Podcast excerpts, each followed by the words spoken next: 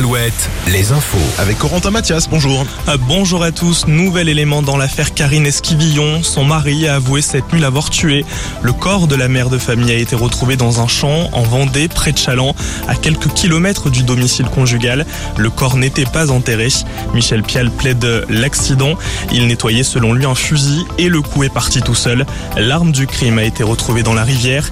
Euh, Michel Pial est en ce moment au tribunal de la Roche-sur-Yon. Justice dans l'affaire du crash de l'Alpha Jet en Touraine à Vouvray en décembre 2014. L'avocat du pilote instructeur jugé hier à Paris pour homicide involontaire plaide sa relax. L'appareil s'était écrasé sur un foyer de personnes handicapées, faisant un mort et quatre blessés. Un an de prison, 10 000 euros d'amende contre un homme jugé à Tours hier pour avoir vendu illégalement en ligne 9 000 litres de glyphosate. Un commerce qui a duré trois ans. Un mandat d'arrêt a été délivré. L'homme n'était pas présent à l'audience. réponse. Une quinzaine d'interventions des pompiers hier en fin d'après-midi dans le Maine-et-Loire suite aux orages particulièrement violents, notamment dans le secteur d'Ombre et d'Anjou et dans l'agglomération d'Angers. La météo justement, des nuages sur la Bretagne, les Pays de la Loire ainsi qu'une partie du centre-val de Loire. Le temps nuageux persistera sur une bonne partie de nos régions cet après-midi.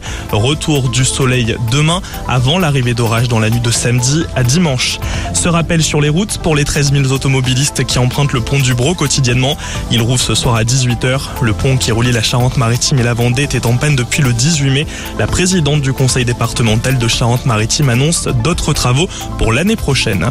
Le sport, bientôt un nouveau propriétaire pour Angesco. Selon une information du courrier de l'Ouest, Saïd Chaban serait en discussion avec Pascal Cani, l'actuel dirigeant de la société Business France. Rappelons-le, il y a un an, après plusieurs semaines de négociations, la vente du club de foot avait échoué.